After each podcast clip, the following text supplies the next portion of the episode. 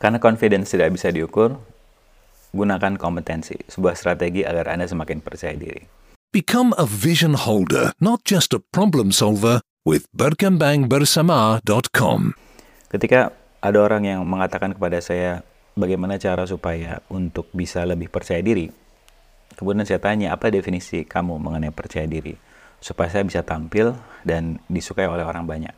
Yang mana rata-rata kebanyakan dari orang-orang yang bertanya mengenai cara untuk lebih percaya diri biasanya dipicu dari keinginan mendapatkan validasi yang dari luar ke dalam. Dan itu nggak salah juga. Tapi ada sebuah statement yang saya suka dari seorang ahli sufi yang mengatakan untuk um, untuk mendapatkan apa yang kamu inginkan dari luar, berikan sendiri dari dalam. Untuk mendapatkan apa yang kamu inginkan dari luar, segera berikan ke diri sendiri. Karena yang pertama lebih cepat, yang kedua adalah kita akan berjalan di kehidupan ini bukan meminta, seperti bawa gelas kosong dan meminta tolong diisiin e, air oleh orang-orang yang ada sekitar kita. Diisiin kebahagiaan.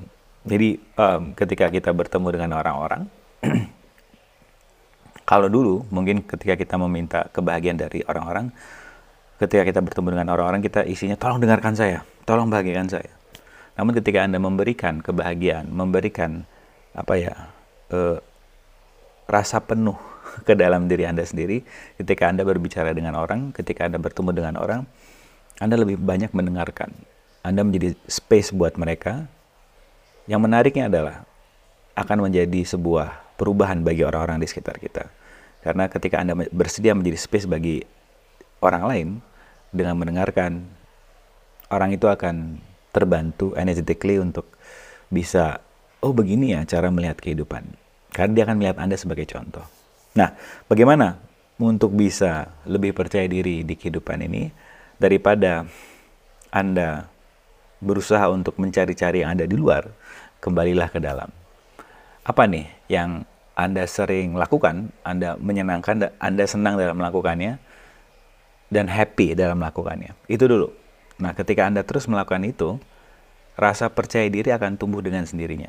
Karena percaya diri tidak bisa diukur, kompetensi yang bisa diukur. Seperti, oh ini ya pencapaianku, misalnya Anda penulis blog misalnya. Anda nulis uh, satu, dua, tiga uh, uh, post di blog, kan kemudian Anda lihat, oh ternyata udah sepuluh ya uh, tulisanku yang aku publish. Itu akan menambahkan rasa percaya diri. Karena Anda sedang bersenang-senang melakukan hal yang Anda suka. Anda menguapkan pendapat Anda di blog. Dan Anda bisa gunakan itu di area-area yang emang Anda benar-benar senang dalam melakukannya. Podcast, YouTube, blog, masak, dan sebagainya, dan sebagainya. Jadi, dan menurut saya, ketika kita masih diberikan kesempatan untuk hidup, saran saya segera gunakan kesempatan ini untuk mem- memaksimalkan potensi kita. Nasim Haramein, seorang ahli fisika, mengatakan, untuk bisa memberikan impact, impact yang besar keluar, segeralah kembali ke dalam. Sekali lagi, untuk memberikan impact yang besar keluar, segeralah kembali ke dalam. Karena di era seperti ini, yang mungkin Anda bilang sudah ada A I, kemudian banyak persaingan, saya ingin muncul seperti apa? Yang pertama, sadari apa niat Anda ingin muncul itu. Apakah ingin berbagi your knowledge atau Anda ingin meminta validasi dari luar? Karena yang pertama, energinya um, memancarkan. Sedangkan yang kedua, energi yang meminta yang berdasarkan energi lack, kekurangan. Seperti yang kita sudah sampai bersama dari pendekatan energi, kita tidak mendapatkan apa yang kita inginkan, kita mendapatkan apa yang kita pancarkan. Jadi kalau kita berfungsi dari rasa kurang, vibrasinya rendah, dan kita pancarkan vibrasi itu ke semesta, yang gak mengherankan, yang datang kepada kita hal-hal yang secara vibrasi juga rendah, seperti drama, trauma, stres, dan sebagainya.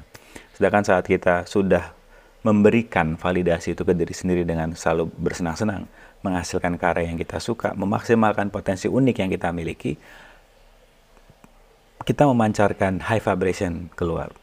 Dan tidak mengherankan, yang datang kepada kita adalah hal-hal yang secara vibrasi juga tinggi, seperti kemungkinan, keberlimpahan, kesempatan, dan sebagainya. So, um, mungkin pertanyaan yang bisa Anda tanyakan hari ini adalah, apa yang mudah dan menyenangkan buatku yang bisa ku hasilkan hari ini, yang bisa aku karyakan hari ini. Dan yang kedua, pertanyaan yang cukup menarik di saya yang sering saya gunakan adalah kalau saya berhenti melihat salahnya saya, kira-kira karya apa yang akan saya hasilkan hari ini. Kalau saya berhenti melihat salahnya saya, kira-kira karya apa yang akan saya hasilkan hari ini. Asik ya? Sampai ketemu di episode-episode berikutnya. Keep having fun. Bye-bye.